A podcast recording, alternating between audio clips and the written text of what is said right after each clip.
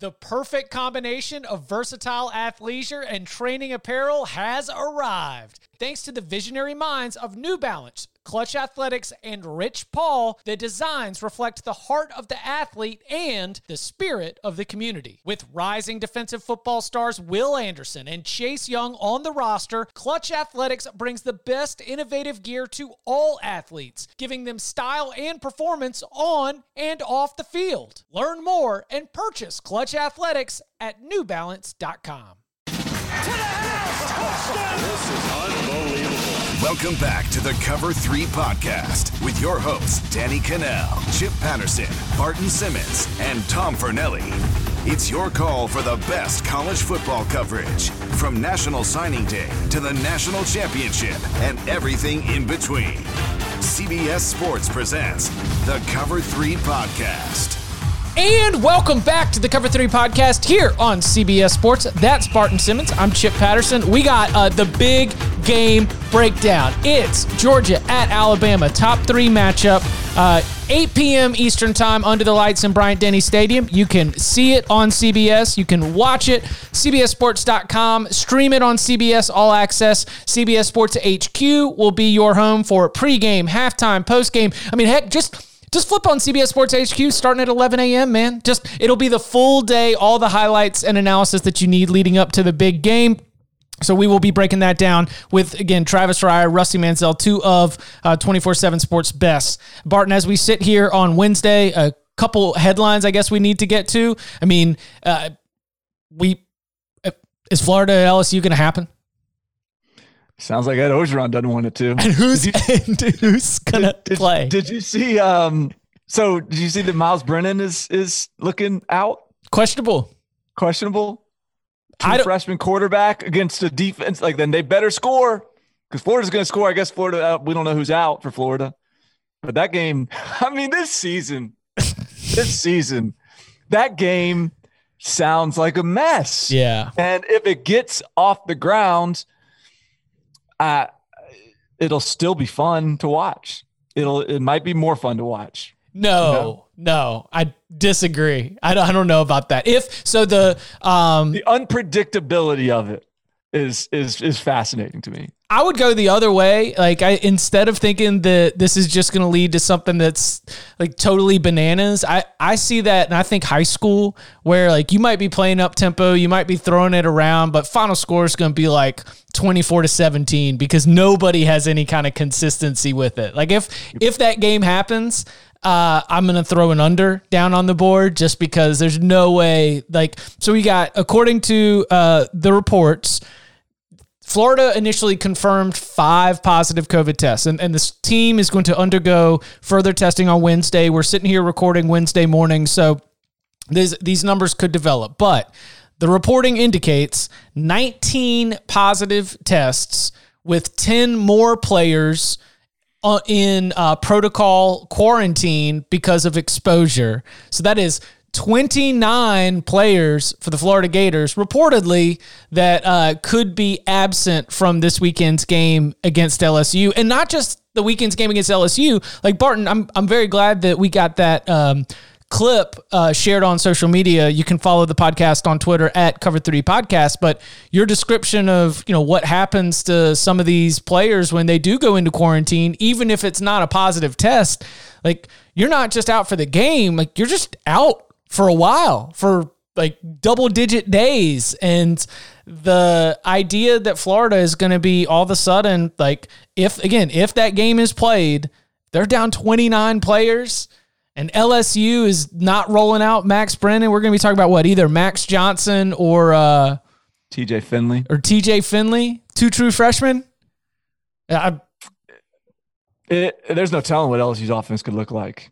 Max Johnson is he's actually really athletic. Maybe they just get in a single wing for a week. I don't know. It is very bizarre. And yes, like I don't know. Again, maybe Florida's not as strict with their contact tracing protocol as the school I talked to, but if they are, then those guys are. You can say goodnight to them for 2 weeks, and they may never get COVID, which is the crazy part. So this is just the way of the world right now. But you know, have fun betting on that one. I will. All right. So what's the, I'm pulling this up right now. So after LSU, we've got the next game is against Missouri, and then you got a week off, and then the Georgia game. Florida down 29 players probably beats Missouri. I don't know if you can. Virginia Tech won to beat NC State and Duke with down 23 and 21 players. Yeah, couldn't get it done against by NC State. By North Carolina. Yeah. Yeah. Right. Which might be a good team. Certainly a good offense. Yeah. So, but I do think that this is because of just the nature of the SEC this year. I think we've talked about this. I mean, there's Alabama and Georgia, I think. And then there's Vanderbilt, I think. And then everyone else, I think, can beat everyone else. And that's not even to say that Alabama and Georgia can't get beat or that Vanderbilt can't beat somebody. But I think there's basically three tiers: Alabama, Georgia, everyone else, Vanderbilt. So there's varying incremental steps within those tiers, I guess. But given just sort of how tumultuous this season is, I mean, I don't think you can pencil in a W anywhere other than maybe Vanderbilt. Again, the official word from Florida is that we've got multiple positives and that the whole football program is paused. They're not doing any team activities right now until we get some further testing in. As of 11:42 a.m. Eastern time, the game against LSU in Ben Hill Griffin Stadium is still scheduled as of right now. So did they get practice? Do you know, did they get practice in on Tuesday? I don't know. 'Cause that's, like, you know, if you're missing like your Thursday practice or if you're missing your Friday practice, that's one thing. If you're missing Tuesday's that's your work day right there. Wednesdays, you know, that's a kind of a mid, you know, that's a work day too, but Tuesday's the important one. And then you start tapering it down from there. So if they're just not getting those Tuesday, Wednesday practices in, suddenly they can get back on the field Thursday, Friday. That's going to be tough to be ready. And Ellis and Myles Brennan, again, doubtful, according to Ed Orgeron. He said on Wednesday, he got banged up in Saturday's loss to Missouri. I don't recall on my notepad. Now, granted, it wasn't my number one game. LSU-Missouri was happening on like my rotating stream screen, so I didn't have everything there. I did not have on my notepad. Maybe this is my fault. Maybe I wasn't paying enough attention. I did not have a Myles Brennan injury as a note coming out of that game. To how banged up we're talking right here for Myles Brennan, or is this a decision from the LSU coaching staff that we're just gonna try some new things offensively? I mean, they're not. This isn't like an option. Like they're backed in the corner if they're going with some of their Myles Brennan, and so TJ Finley and Max Johnson, the backup quarterbacks, both true freshmen. I mean, both are talented. TJ Finley has a absolute cannon. Max Johnson's the son of Brad Johnson, former NFL quarterback, is big and strong and athletic with a strong arm, a lefty. Neither of them are consistently accurate right now. At least they weren't coming out of high school. So... And I think Finley's a little bit stationary. I mean, that's a precise offense. They ask a lot of the quarterback. It's a high volume offense. Now, maybe they might be able to mix it up pretty quickly and just start leaning on those running backs, which is something that obviously, I mean, Florida's had some issues stopping the run game. So it'll be. I mean, it's going to be a challenge, and we'll see. John Emery Jr., Tyrion Davis-Price, Chris Curry, you could get by on that running game, or at least giving the ball to the running backs in space and letting them go make some plays out there. But whew, you know, you ought to try to keep Kyle Trask off the field, anyways. Mm-hmm. It seems like might be time to just play a little ball control. I mean, that's what Texas A&M did. They got that turnover, and they said, we're not going to let the Super Swamp Brothers back on the field. We're just going to run this clock out all the way and win this thing with a field goal. And it worked. There you go. All right. I mean, just nuts. Like Florida LSU, the big game this week, Alabama, Georgia, the most bananas thing, the most unpredictable game. Like even not knowing the outcome of Alabama, Georgia, I feel like it's predictable. I feel like I've got a good handle on what that's going to be. I got no idea what's going to happen in Gators Tigers. I don't even know. Again, might not even happen. I'm anxious to talk to Rusty and Travis. We've already talked to them, but I'm pretending like I haven't yet because I am anxious to listen. I did learn. I kind of got a little guidance on how I should perceive this game in talking to these two guys, because it is such an incredible offense versus defense matchup that I don't really quite know what to think. I'm not really sure if I could tell you how this game is going to turn out or how it's going to go. I think it's going to be close. That's about the only thing I know. So after these two conversations, I think hopefully I'll get a little better sense. Hopefully I can make a play on it Thursday. If we've already had those conversations, if they've already been recorded, then I would imagine at the end of them that I feel very good. Again, not about the outcome, but at least in terms of what kind of game we're looking at and where the matchup hinges. So let's dive into it. Coming up on the other side, Travis Reier gives us the Alabama side of things in Alabama, Georgia. Next. Robert Half research indicates 9 out of 10 hiring managers are having difficulty hiring. If you have open roles, chances are you're feeling this too. That's why you need Robert Half. Our specialized recruiting professionals engage with our proprietary AI to connect businesses of all sizes with highly skilled talent in finance and accounting, technology, marketing and creative, legal, and administrative and customer support. At Robert Half, we know talent. Visit roberthalf.com today.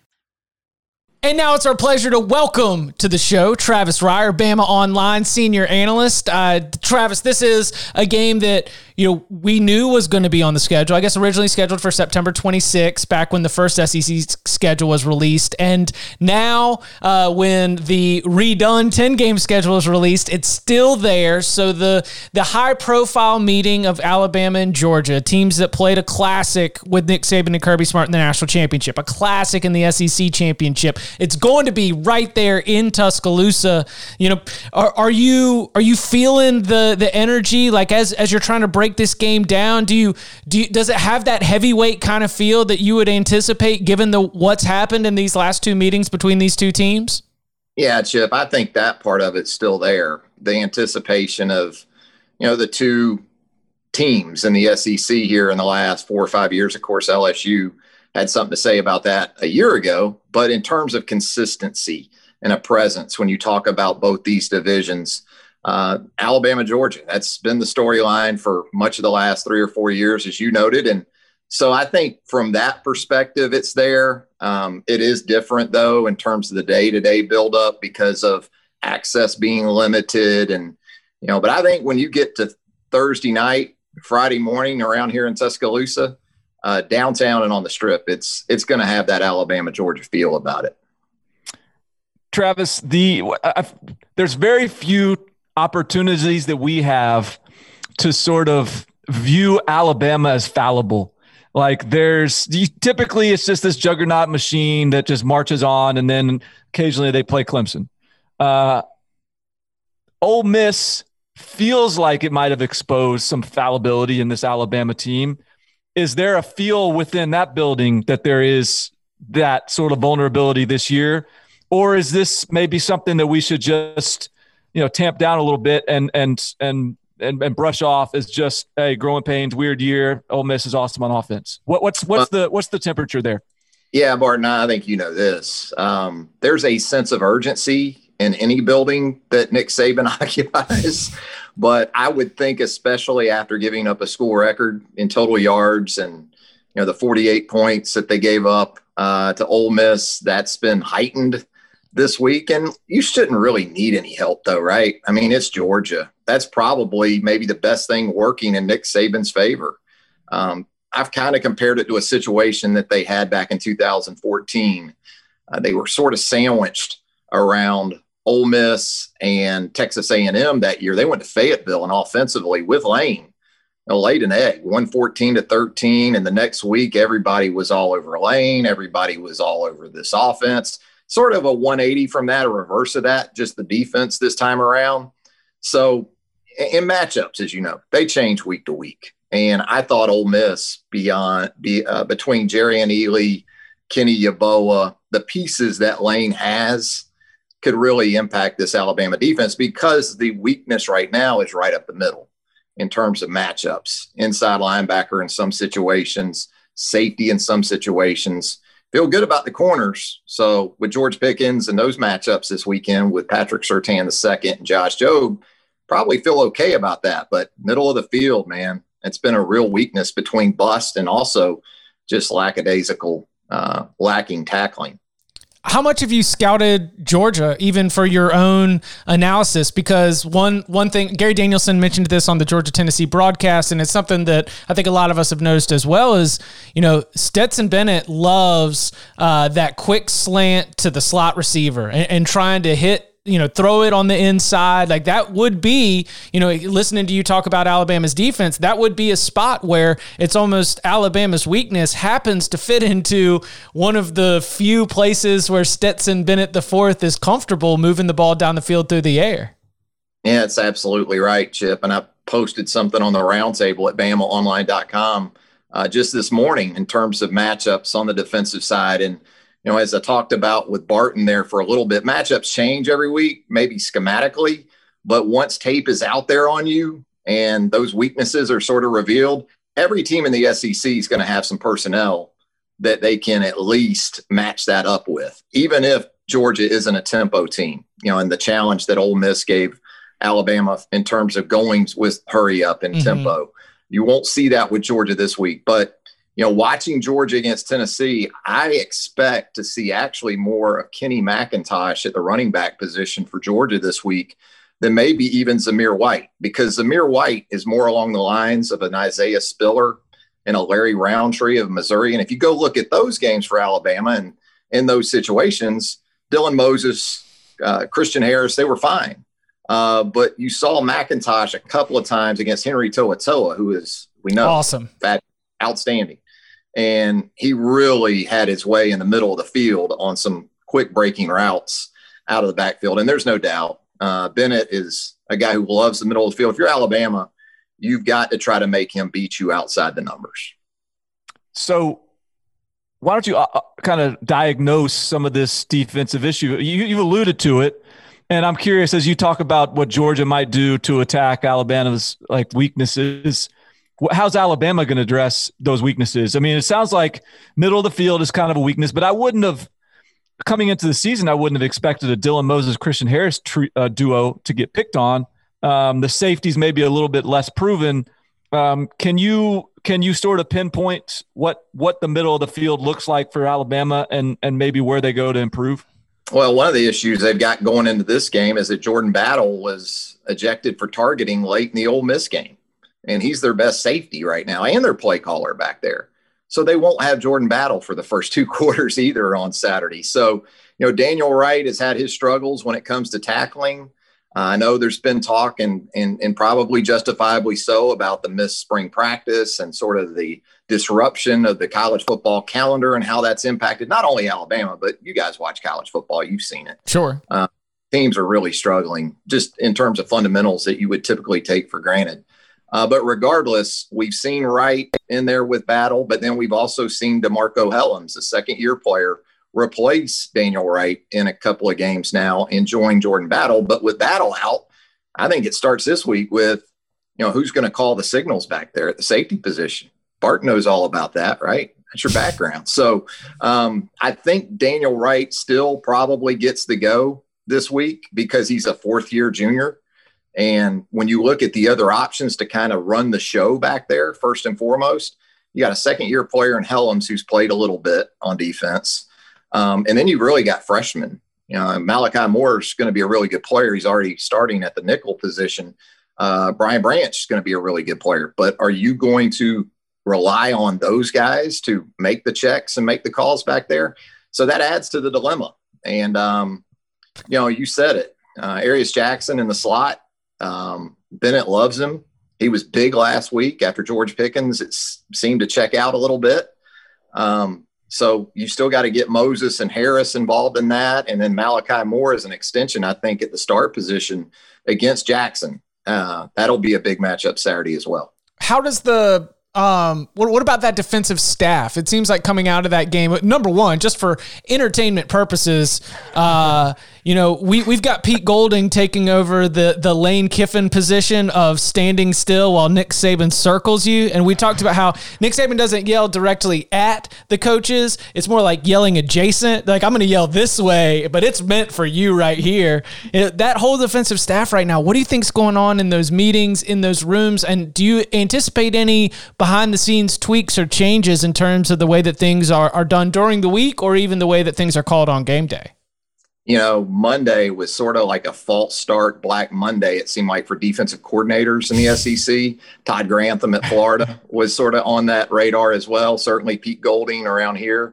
You've also got guys like Charlie Strong and Mike Stoops as defensive analysts, on top of having a defensive-minded head coach, as we know, in Nick Saban. So I'm sure the suggestion box outside Pete Golding's office right now is pretty much at capacity. But I think, again, it goes back to fundamentals first and foremost. Get lined up and tackle. If Alabama does those two things better this week, I think we'll see a result at least more along the lines of what they gave up against Texas A&M. Gave up 24 to A&M. In that game, because the matchups and the style schematics are different. Georgia, I think, is going to help you out. Although if I was Todd Munkin, I would be trying to figure out a way to get tempo as quickly as I could into my offense. But that's not really what Kirby's been about. It's not what Jeremy's really about, not what Jimbo's about at A&M. So that could help Alabama this week. Let's stop nailing down Alabama for how bad they've been on defense, and let's talk about how good they've been on offense, because that's equally fascinating matchup, because you've got maybe the best offense in the country against maybe the best defense in the country. Maybe the best offense of Nick Saban's tenure against maybe the best defense of Kirby Smart's tenure. Where do you handicap that matchup? And I don't know, like what's your expectation for sort of who wins that just absolute good on good sort of matchup? I think everybody's interested in the passing game aspect. You have to be. I mean, you're talking about an offense for Alabama right now, Alabama as a team is averaging 51 points per game. Mac Jones is doing some things through the first three games that no other quarterback in Alabama history has done, including this last guy, the last couple of years, which he established some numbers that we thought would go a long time. But, Matt coming off back-to-back 400-yard games, and we're going to talk about that all week, I know, and understandably so. But I think Najee Harris is huge in this game, and not just in terms of what he can give you on the ground, scrimmage yards, between what he can do as a receiver, what he can do as a runner. I think it needs to be that kind of week for him. And then pass protection too, because you've seen some stuff, not so much in terms of just numbers that Georgia brings, it's the way in which it goes about its four-man pressures. You see Georgia a lot of times and you see a safety or a linebacker coming and you go, wow, they're bringing the house. They're bringing four guys. You just don't ever know who or where it's coming from a lot of times. So I think that's an advantage to Alabama a little bit in having a senior running back. He shouldn't get fooled too much when he's in that role as well. And Brian Robinson's another veteran that they can come off the bench with as well. But again, I understand it. I get it. I'm going to be talking about it all week too. But I'm going to be keeping an eye on Najee's scrimmage yards Saturday, because you're still going to have to get something, I think, somewhere other than just throwing it around. There have been too many times this season where Najee Harris is the maybe Barton. I think you might have thrown this one out here on an Instant Reaction podcast, but he's the kid in the youth leagues that the parents call for the birth certificate check. He should be in the NFL right now. By size, by strength, by experience, by production, he has a complete NFL resume, and yet he's in here against defenses that have been underprepared for the season because of a lack of spring and offseason, preseason, and he is absolutely manhandling them. Like that. That is such an interesting piece of this, because you could just rely on Najee Harris, and yet at the same time, I feel like Mac Jones, that emerging star, and the way that he's been so accurate, how good he's looked throwing the ball right now, like is there any identity shift right there that's going on? And do we see, as the tests get tougher later in the season, do you think Alabama's offense leans one way more or the other? Yeah, I think more so than any of the previous 3 weeks, you're going to need balance. And again, it may not show up in the form of Alabama rushing for more than 150 yards, more along the lines of what you would define balance to be in the NFL these days. When you talk about the running back position, I think it has to be that kind of day for Najee on Saturday night. I think that if you're Alabama, you don't want to be predictable, because I think Georgia can generate some pressure, which is a four-man rush. And that's where Mac's intangibles and sort of his moxie, and Stetson Bennett showed some of this too for Georgia at this point. You know, Mac doesn't sweat a whole lot when the pressure comes. He does some very subtle things in the pocket to sort of get him in position. And there's some blitz deterrence. There's some pressure deterrence in this offense. I mean, when you got hot guys like DeVonta Smith and Jaylen Waddle running shallow crosses, that can be big plays with just a 7 or 8 yard pass. So, you know, I think that, and for some ways too, though, it's a validation game for Mac. You know, this is a top 5 opponent, and we all know he's played well. We know he played well last year, played well in a loss to Auburn. But I don't get into signature wins all that much. But I think with what's being said about Mac, and it rightfully so through 3 games, this is the huge stage for him. And I don't think that'll make him fret. But it is going to be a different kind of challenge, I think, this week.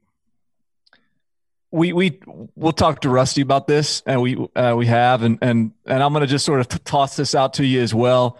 Team Town Composite came out. Georgia was number 1, Alabama number 2. All right, this is the first time Alabama's ever played a team that is more talented than them by that ranking.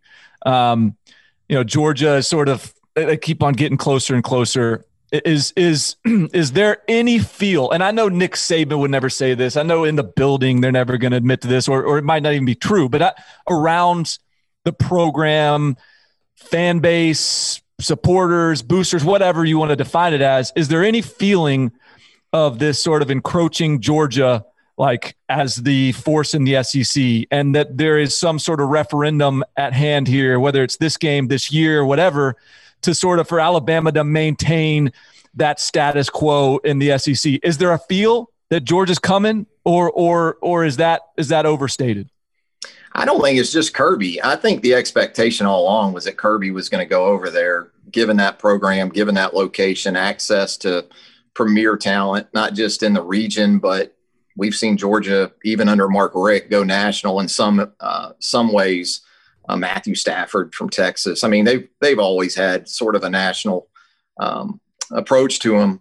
I think, again, not just Kirby. It almost feels like dog day afternoon or something, you know, and Al Pacino's trapped in the bank, and he's got Kirby over here. He's got Jeremy now over here. He's got Jimbo down here. You know, it's a feeling of, do these guys have him surrounded at this point? If it was just Kirby, you know, Georgia's going to get great players. Alabama's going to get great players. Now you got to concern yourself with Jeremy up there at Tennessee. That's probably the guy that we don't talk about enough. And I thought the game Saturday showed you he's still a few horses short in comparison to Georgia. But, you know, Jeremy's going to get players too. He's doing it in this cycle. Jimbo's got access to him, and then now you've got Lane and Mississippi and Leach over there. So, that could be a concern, but at least what we're seeing right now, right, in this cycle, Alabama's still recruiting lights out. There was a comment from Nick Saban, I think 2 weeks ago, but you know, we're enjoying this run, the dog day afternoon run of Nick Saban against his assistants. I like that a lot. I will have to credit you with that if I reference it anywhere on CBS Sports HQ or otherwise. But he had a comment that said, you know, it was really tough for a couple years dealing with all that staff turnover, and he feels like things are solidified right now. in your eyes, just from what you've been able to pick up of the way that things are going on in that staff and in that building, do you feel like things have finally calmed down in terms of the staff turnover? And do you see those same kind of benefits either on the recruiting trail or on the field during the season in game days? I would say continuity has showed up maybe more on the recruiting trail to this point. Guys like Carl Scott, Jeff Banks, you're seeing it in this class with Charles Huff, the running back coach. Those guys have been around a couple of years now, and I think you're seeing the fruits of that on the recruiting trail. I would say defensively, with an emphasis on that side of the ball, it's still kind of to be determined, because you had all the issues a year ago, which were largely about injuries. Sure. And youth, as a result, put into some tough spots. But this year you bring back Dylan Moses. Christian Harris is a year older, a year better. You had to replace some key pieces on the back end of that defense. You know, we talk about the safety position. Well, Xavier McKinney goes on to the NFL, and Jared Maiden was a serviceable player back there. That's been a little bit of a work in progress, to say the least. But, you know, that's where I would say we're not totally sure yet. I know he's commented here in the last week about, you know, it feels like it's benefited the program, but you know, defensively they still have some things to prove, and you know that goes back to player development too, right? I mean, we talk so much about recruiting, but the secret to the sauce under Nick Saban has always been player development. So you're kind of waiting to see that on defense at this point. All right, Travis, I don't know what you've got coming on BOL, whether you've made public any picks yet. I don't know if we're stealing the thunder, but I'm curious if you're willing to offer up your expectations for the game. You got a pick? Yeah, I'm going to pick Alabama. It's a tight game. I don't, obviously, with limited capacity, it's not going to be the environment. I would think that helps Georgia. You know, Stetson Bennett making his first true road start, I guess, in this game. He's a veteran, though, kind of like a Mac Jones. And it's funny, we talk about all the talent on these two teams. Look at the two quarterbacks coming out of high school. They weren't exactly, five-star type guys, but they're in those spots. I think the matchup is a little better for Alabama defensively. I think the game slows down a little bit on that side of the ball for them this week. And defensively, I think they're better suited right now for an offense that's more about winning inches and yards, again, than they are maybe the explosive plays. And on the outside, you know, with Surtain and Job, you have a luxury there right now that I think, anyway, you can kind of take care of business and make it more about a box game, which is typically where Alabama's great. Mm-hmm. And this year it hasn't been as much. So they can clean up some fundamentals. I think it's a game in the low to mid-20s, which I think Georgia would be fine with. But I think Alabama just narrowly gets it done. Narrowly. -6. I wouldn't lay the 6. Yeah. No. I'm thinking something more like a field goal. Yeah. You know, I'm thinking tight. Under. Which, you know, if we're not going to get into special teams, but Georgia seems to have replaced Rodrigo Blankenship pretty well. And we know Alabama's history. We miss field goals. All right. Stand up. Yeah. So many Alabama fans just sort of twitch just a little bit, just having to think about that. They're probably in a ditch. You know, like you mentioned. He is Travis Reier. You can follow him on Twitter at Travis Reier. Go and read all of his analysis on Bama Online, BamaOnline.com, part of the 24/7 Sports Network. Travis, you're the absolute best. Thank you very much. Thanks, guys. Coming up on the other side, Rusty Mansell gives us the dog side of things. Next. It's the UEFA Champions League on Paramount+. Europe's top club soccer tournament. Champions versus champions. The best teams facing off in the knockout rounds. Magnificent! And it all takes place while you're filling out financial reports at work. In the middle of your day, in the middle of your week. So use that second screen. Call in sick. Do whatever you gotta do to tune in Tuesdays and Wednesdays. Nobody watches the UEFA Champions League like us. Stream every match live exclusively on Paramount+. And now it's our pleasure to welcome back to the Cover 3 Podcast. Rusty Mansell, Dogs 247. Rusty, we enjoyed getting a chance to break it down with you, and now, like you mentioned, it was right at the beginning, right? You know, you had Auburn, you had Tennessee, and you had Alabama, and you told us that Stetson Bennett might be able to get the job done. And sure enough, here he is. And so as Georgia's getting ready to go against the Crimson Tide, have that team, you know, I think defensively, it almost feels like we understand exactly what that is. But, you know, has Georgia checked some of the boxes that you wanted to see in terms of being able to pass those tests in Auburn and Tennessee now with that big date in Tuscaloosa coming up this weekend? I mean, certainly we were learning too with Stetson Bennett. What are we, 10 quarters into him now? He played the second half of the Arkansas game and, you know, played good against Auburn. Tennessee had some spots, had a couple throws I thought he got away with. Darnell Washington made a really good play to basically keep Bryce Thompson from intercepting the ball, you know, in the third quarter. But he just keeps making plays, man. And it's not this. I love kind of watching our board because there's that team that, hey, this kid's a gamer. And then there's that side of, hey, he can't beat Alabama. And that's the main goal. You know, he's getting it done against these teams, and it's, you know, it's a lot, but this is going to be a big test for him to see if he can do enough for Georgia to snap a 5-game losing streak to Nick Saban and an Alabama Crimson Tide. Are they going to have the option of JT Daniels? Is there a what's the depth look like? You know, I think it's DeJuan Mathis still. You know, I know Kirby Smart technically said he's cleared. Okay, so he is clear, but that doesn't mean he's game ready. And I think that's the difference. So I think JT Daniel, I wouldn't anticipate him playing this weekend. If they can get to this Kentucky game and then you get the bye week, I think you're going to find out what the true plans, if they're going to try to give him a shot, they'll give him in the mix.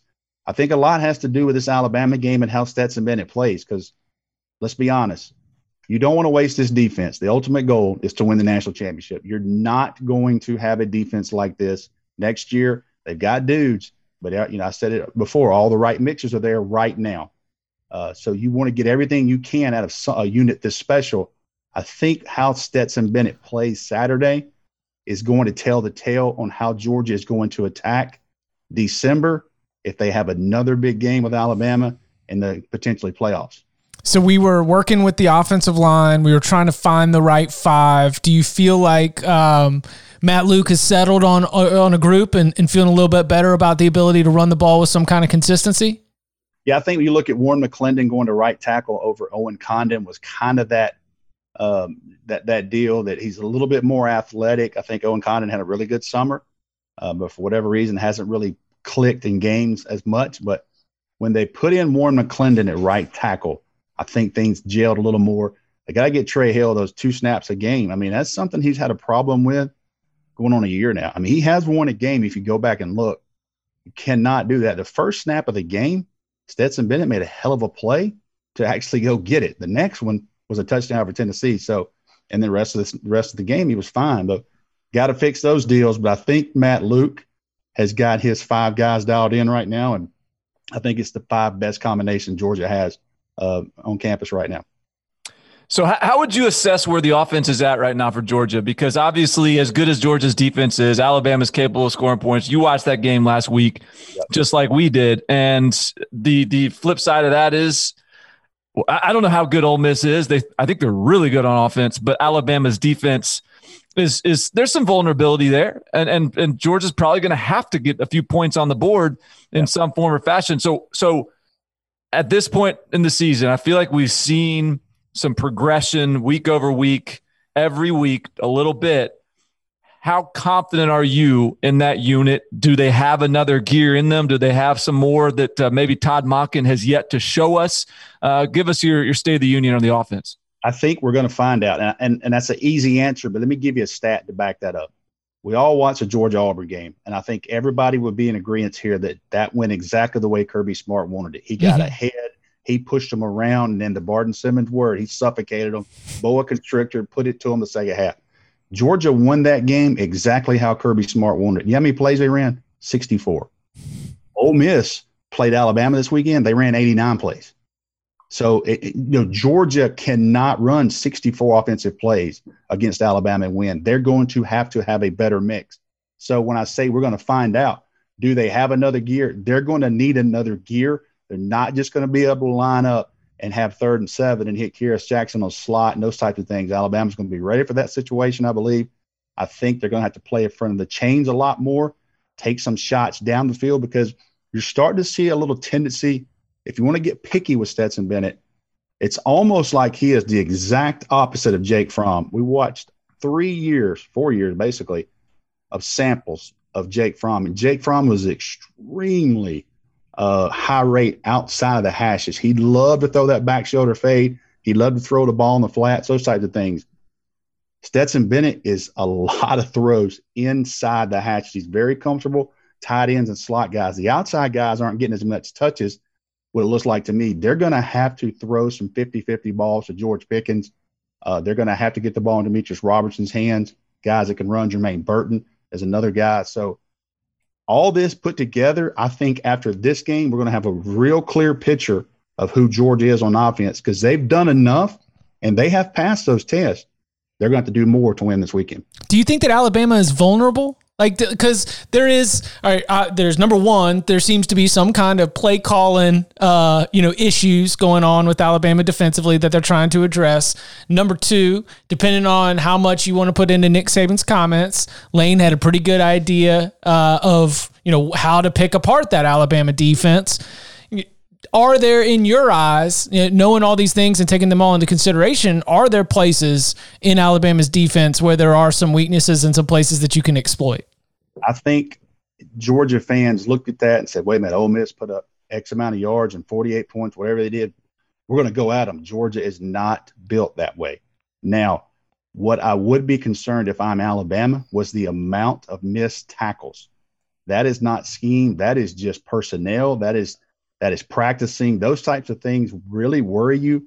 Was not an Alabama performance from that level last weekend, because they're the team that if you do complete something on, you go to the ground. Very often you don't see the yards after catch.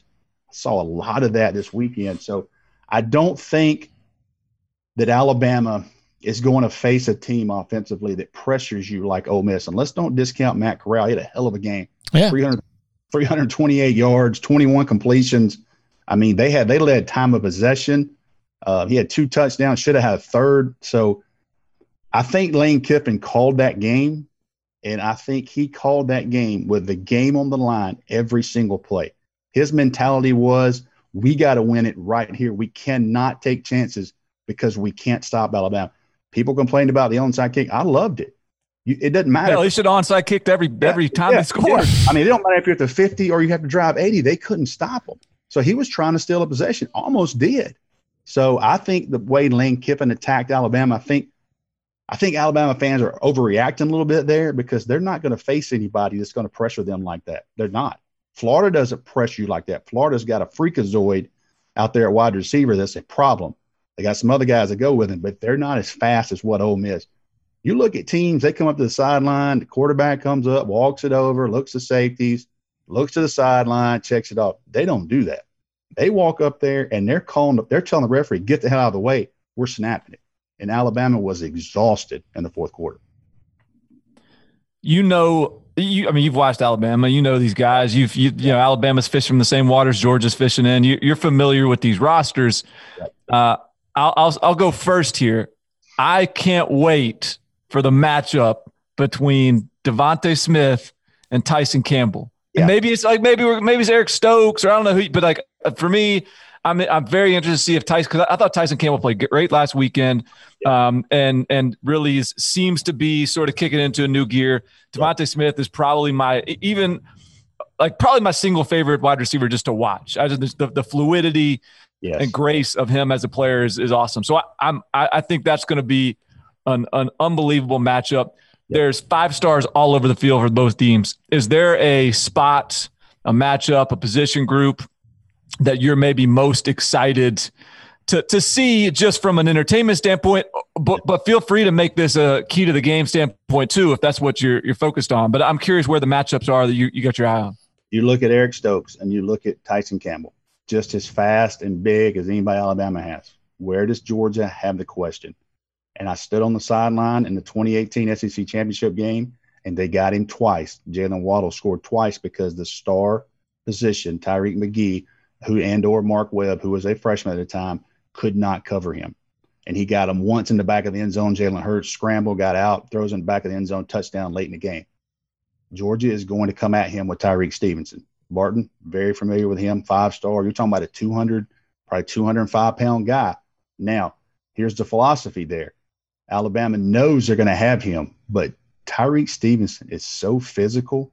I mean, he is dominating people right now. I watched a play earlier today where Tennessee comes off the ball, and he absolutely pile-drived the slot wide receiver because he got his hands on him.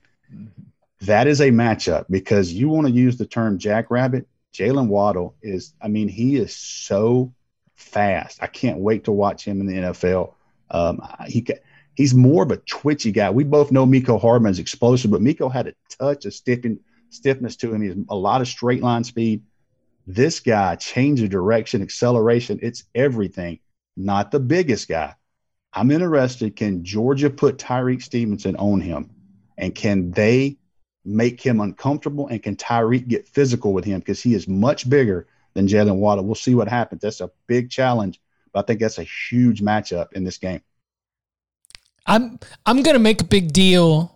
Or we are, like on CBS Sports HQ, it's a killer headline. The 24/7 Sports Total Team Composite was released today, and the dogs got it. Like, that doesn't get you a win necessarily on Saturdays, but, you know, to go beyond, and we're splitting hairs here, but it's ridiculous. Like, about 1 out of every 5 of Georgia scholarship players is a daggum 5-star. About 80% of the roster are 4 stars or 5 stars. To think that Alabama had the number one class in 19, 17, 16, and 15, and now Georgia's been able to do that. Like, are those the numbers behind some of your assertions that this is, you know, the most talented defense ever, that you got to win a national championship with this unit? Is that where the urgency comes from, the idea that this is a unique collection of talent in Athens? Barton will back me up on this. And we always get this thrown at us when people start talking about rankings and 3 stars, which I think 3 stars are still elite football players in the grand scheme of things. If you are ranked a 3-star, you better be a damn dude in high school. Georgia has all these 5 stars and these high-level kids on defense. Well, they got 3 3-stars, and guess who they are? Eric Stokes, Jordan Davis, and Monty Rice. They hit on all 3 of those guys. So when you mix in all of those guys, and oh, by the way, Jordan Davis is probably their highest-rated defensive player, potentially probably a first-round draft pick, especially off that game and how he played against Trey Smith the other day. So all the combinations are there. They got speed, size, and everything. But when you hit on 3 stars, when they overachieve, everything is there. So all the right mix. But you're right, man. When you really dig into the offensive line of Alabama versus the Georgia defensive line, we'll know it Saturday night, but we really won't know it until about 5 years from now when we go back and go, oh, my God, that guy, both of those were playing for Georgia. All 3 of those guys were playing for Bama. So this matchup here is definitely one the NFL scouts will just absolutely pick the tape apart. I mean, every play will be scrutinized, every angle. This is as good as you can get. This is basically an NFL combine, because they get to see dude on dude at every position almost. 2011 LSU Bama kind of stuff where you look and it's like every single starter ends up out there in the NFL. Yeah, I mean, if 2001 Miami would have played 2019 LSU, you know, that would have been the ultimate game. Like, holy crap, dudes everywhere. And quarterbacks, alphas, minus Ken Dorsey, who, you know, did what he did. But those 2 teams come to mind when I start thinking about, you know, what you look down the road. But Georgia specifically on the defensive side of the ball, man, they're so big in person. It's crazy how big their defensive backs are. I mean, they are massive. When I was writing that team talent composite story, one of the headlines was, and it was in sort of a lead up to this game in a preview sort of fashion. This is the first time 2015 is the first team talent composite ranking we released. This will be the first time Alabama has ever played a team that is more talented than they are as defined by the team talent composite. Yeah. Do you feel that at all? Like, or is that just? But sort they're number just, two. That's the other thing is I don't know what to make of it. Yeah, like, I know. Like, to be clear, like I don't. That's. It's you're right. Like it's that you need to sort of provide the context there that Alabama's number two and sort of they're much more equivalent than they are. But I mean, just sort of the novelty of that, and the idea that Georgia might be sort of more talented, however incremental that difference might be, and I just wonder if that's because that could all maybe they're just not more talented. But again, this is just as the team talent composite defines it. But do you at least even sort of feel different this year in terms of the way those rosters are compared? Yeah, because I've had a chance to watch these two. I think the story behind the story there, Barton, is if it's a 4x100 race, Alabama's number four guy has outrun everybody every year. Georgia's got a guy that was able to catch them at least and make it a photo finish. I mean, they have closed the gap on Alabama. That's the best way I know to describe it. Now we're talking, who knows what as far as the points there. They're both very, very talented. But I have made this statement many, many times.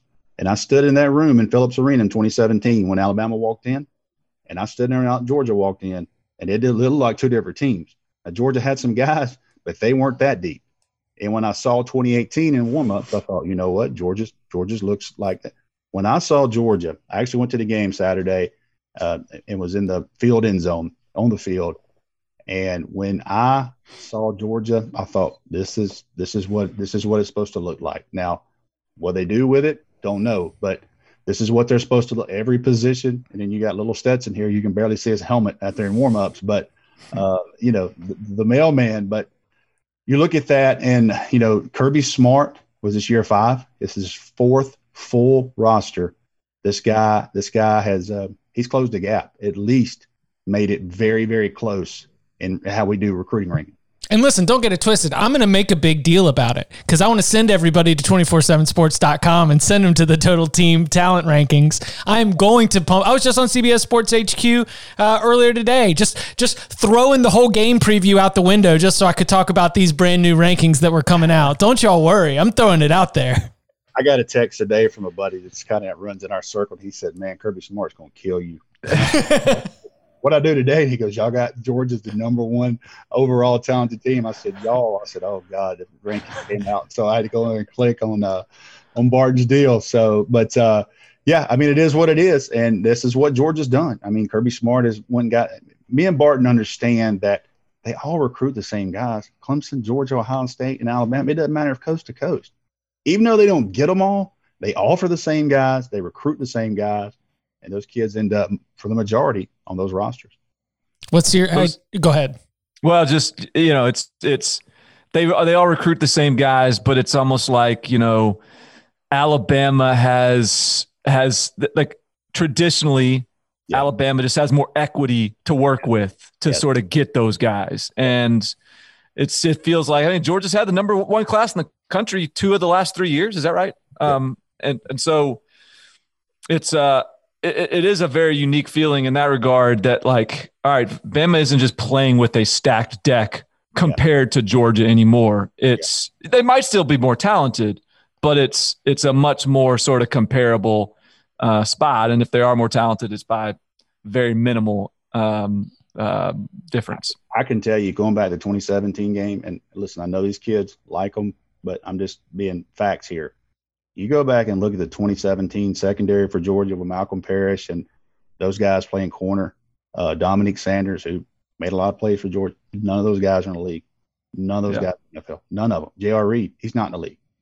None of those guys are in the NFL. The 4 guys they got starting right now are all 4 going to the NFL.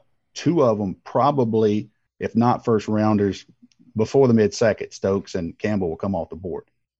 They love Lewis Seen. They think he is a freak show. Kid can run.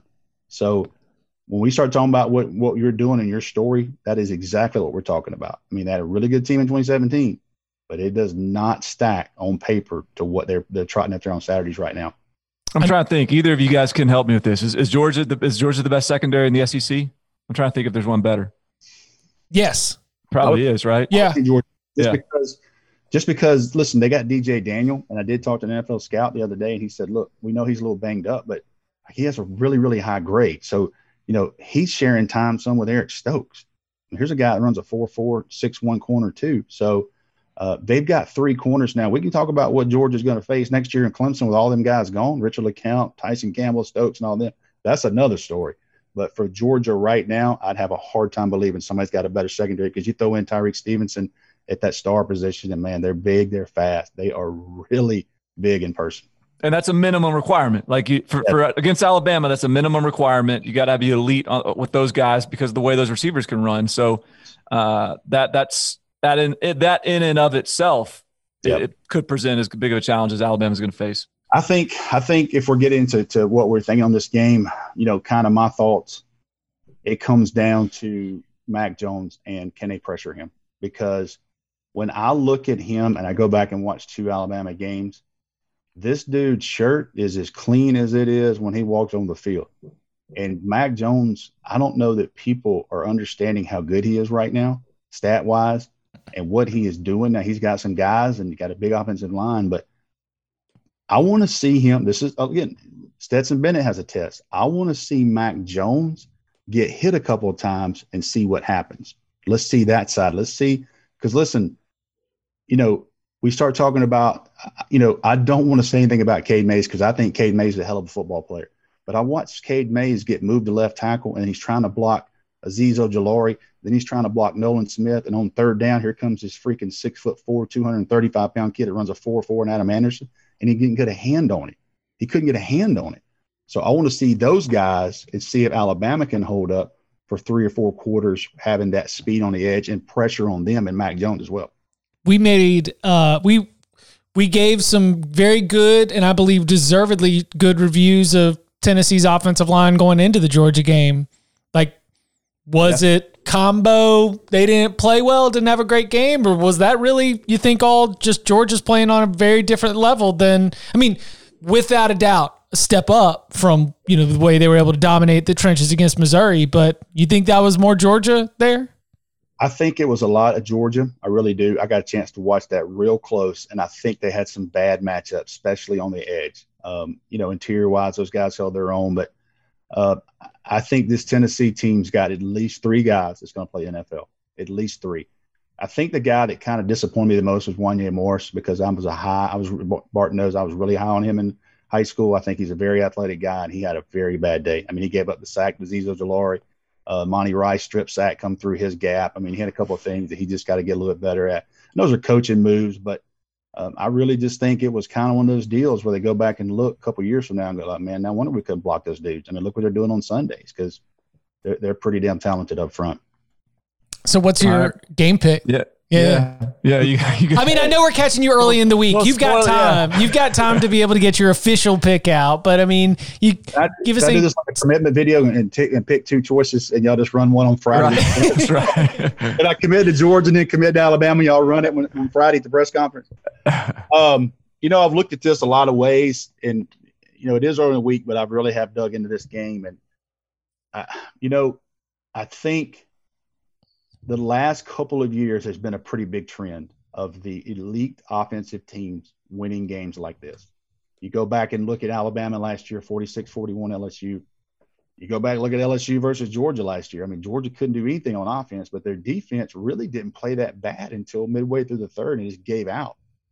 I just think that Georgia has got to find another gear this week, and I don't know if they're quite there right now. I don't know that they're quite there to win a 38-35 game with Alabama. I just don't. And, you know, when I look at this game, it's going to – if they do lose again, it's going to be a rough night on our board. But I think Georgia fans need to understand you probably, maybe, lean at this point. They'll get another shot at them in December. And it's hard to beat a really good team twice, and I'm a big believer in that. So I heard somebody say yesterday on the radio it'd be the most Georgia thing ever to beat them on Saturday night and then lose in the dome and not even make the playoffs, you know. But I think that Georgia, this is a big test for them. And again, I think when this Sunday morning, when I listened to the Cover 3 Pod, I was impressed with y'all, man. I get up 7 o'clock Sunday morning, cup of coffee, and I'll turn my phone on. The first thing I get is a Cover 3 update. I'm like, they're working third shift, man. I knew Bart wasn't going to be on there. I'd be damn Bart wasn't on there. Hey, the body clock. We spend enough time on Broadway on Saturday nights, those late nights, that the body clock just knows what's up. Hey, man, I was proud of y'all. Had a 2-hour ride home. I got an hour and 30 minutes of you guys, so it was good. But I think by the time you guys record that, we're going to know where Georgia is and if it's going to be, hey, Stetson Bennett is enough, or is this question going to remain of, hey, they're going to have JT Daniel probably if they're going to beat this team in December. So my prediction right now, I would say 30-24. I think it's going to be a hell of a football game. I'll go with Alabama at this point because I know their offense is proven, and I think they're going to fix some things defensively.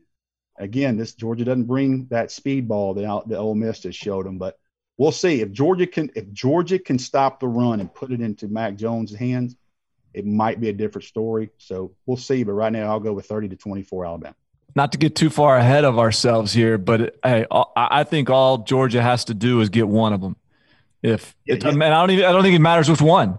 I think if Alabama and Georgia split, if they win the rest of their games, which is obviously a big if. They got to do that. But if they're as good as we think they are, they both win the rest of their games. They meet again in Atlanta. I think as long as those two games are split, it doesn't matter who won which one. I think they'll both get in along with Ohio State and Clemson. Let me give you this scenario. Ohio State and Clemson are in. Now they're basically having spring practice until it's time. Ohio State should just have like 6 inter-squad scrimmages for Saturdays and just televise those. Let me ask you this, Barton. Georgia wins Saturday, loses to Florida, does not go to the SEC championship, and then you have an undefeated Oregon. So you got Clemson and Ohio State who are locks. We all agree. I would think they're locks. You get an SEC champion. Does a one-loss SEC team? What if Oregon just runs through the Pac-12? There's only so much running you can do in 6 games, right? I mean, I don't know. Like, unless, let me look. Yes, if they get just absolutely nasty out there, and they're just, it's 30-point wins all over the place. Yep. Then you got to put them in. But I think if they're slipping by and like they're getting, I don't know, I can't remember who's on their schedule. Even one game. If they beat Cal 33-32 in 2 overtimes, that's almost an L in my opinion. So I'm just going through different scenarios and knowing that right now, and again, we could talk the rest of the day. I mean, Texas A&M schedule. I mean, who knows with those guys? So there's a lot there, but I do think, in my opinion, these teams are going to play twice. And, Georgia needs to get one for sure. I mean, they've been close too many times. And I know on the recruiting trail, that's the only thing left. When you get those little negative comments, and everybody does, Georgia does it as well to other teams, I'm sure. The negative comment is, hey, Kirby Smart can't win that big, big one when it's said and done. So, this will be prime time. The entire country will be watching. This will be a huge monkey off his back to finally beat Alabama. If Georgia gets the Alabama path into the playoff that you just described right there. Exactly what happened. Lose the rivalry game. Then they're winning the national championship. That's just precedent. The last time that somebody happened. All Alabama fans would be. You know how pissed Alabama fans would be if Georgia takes the route they took 2 years ago. So I was just thinking about all those settings and all those scenarios today. But the good part about our job, we get to talk about it, and we get to see it's just fun when you see elite, player on player Saturday night. Before we get you out of here, you mentioned Florida right there. What's your gauge right now on the Gators?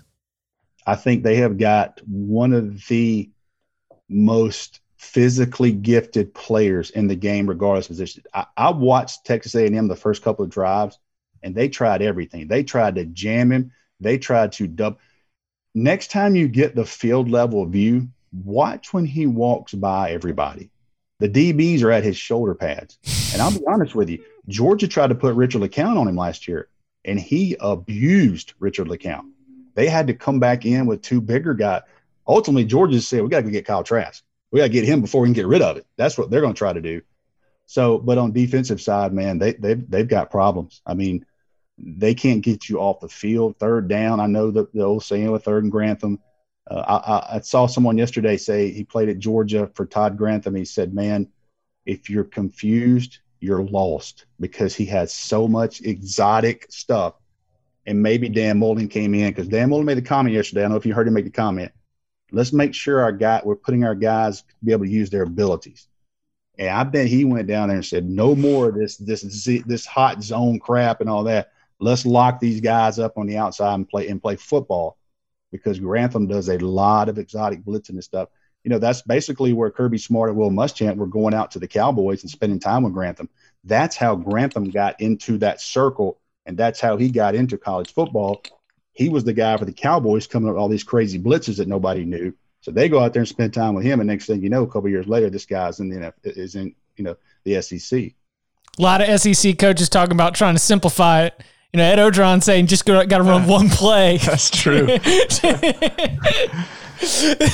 that finally got to defend something other than the power eye, and now they got to try to simplify everything. I see that whole deal with LSU. It's shocking. It's shocking, you know. So I don't know if Bo Pelini is going to make it around for Christmas cards this year at his current address. We'll see what happens. Well, I hope he's renting. That's for damn sure. I would imagine. Most of those guys do rent. It's what's crazy. You know, they go in those towns and rent. You know, I know when Will Friend was in Georgia, he rented a house like 3 or 4 years. Like, dude, you going to buy a house? He's like, man, hell no, I'm a college football coach. You know, I'm just renting houses. Hey, that's the way it goes. He is Rusty Mansell. You can follow him on Twitter at Mansell247. Dogs247, the absolute best in the game. Rusty, thank you so much. Thanks, guys, for having me.